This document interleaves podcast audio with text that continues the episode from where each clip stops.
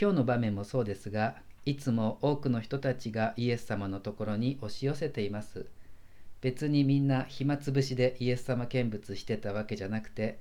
それぞれ仕事や家庭が忙しくてもそれを差し置いてとにかくイエス様のところに行かなくちゃ、まあ、そんな風に古代の人というのは霊的な癒しと救いこそ何よりも大切、まあ、そのことをちゃんとわきまえていたんだなと思います。皆さんは癒されたい救われたいそう思った時どこに行くでしょうか？私はお寺とか美術館とかそんな場所が多いかもしれません。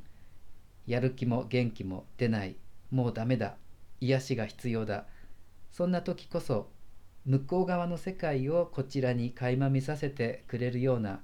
そんな場所に行かなくちゃそう思ってしまいます。お寺と美術館宗教と芸術でこう共通していて、まあ、一枚の絵は人間的に見て美しいとかよく描けているとか自分の好みだとか感動できるとか、まあ、そういうことを超えて芸術家が向こうの世界を永遠の世界を画面に定着させて伝えようとしているその努力と祈りの結晶だと思います。だから気だるくて美術館に行く気分じゃなかったとしてもまた目の前にある絵に全然感動できなかったとしてもそれでもここに永遠が表されているそれに癒しと救いを自覚できるのだと思います。というわけである時私は部屋で寝ていたい気持ちを奮い立たせて重い体を引きずってアサヒビール大山崎山荘美術館に行きましたがあの美術館は天王山の中腹にあるのでテラスから川沿いに広がる大山崎の町が見渡せてそれを見た時に今日の福音のイエス様が群衆を見て深く憐れみ教えを説き始めたその場面が思い出されました。秀吉もこの山崎の合戦で光秀を破った後ここの山崎城で指揮を執っていたということですが人間は羊と同じで飼い主なしでは生きていけませんだからリーダーとして人々を治める能力のある人を神様はいつも私たちにくださっています。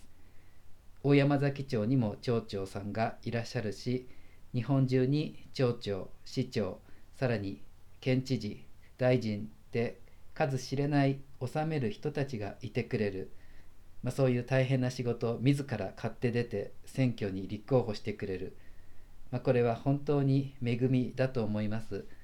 そういう人がいなかったら私たちは飼い主のいない羊として惨めなことになってしまうはずです。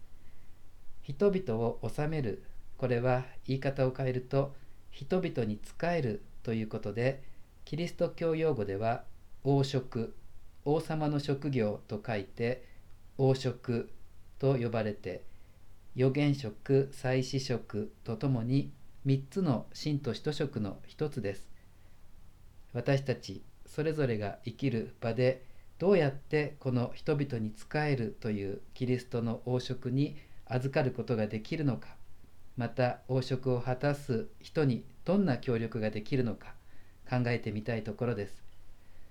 それにしてもお寺とか美術館という場所はどんなにいやいや来たとしても帰る時には来てよかったなとなるしやっぱり癒しと救いがあるのだなと思います。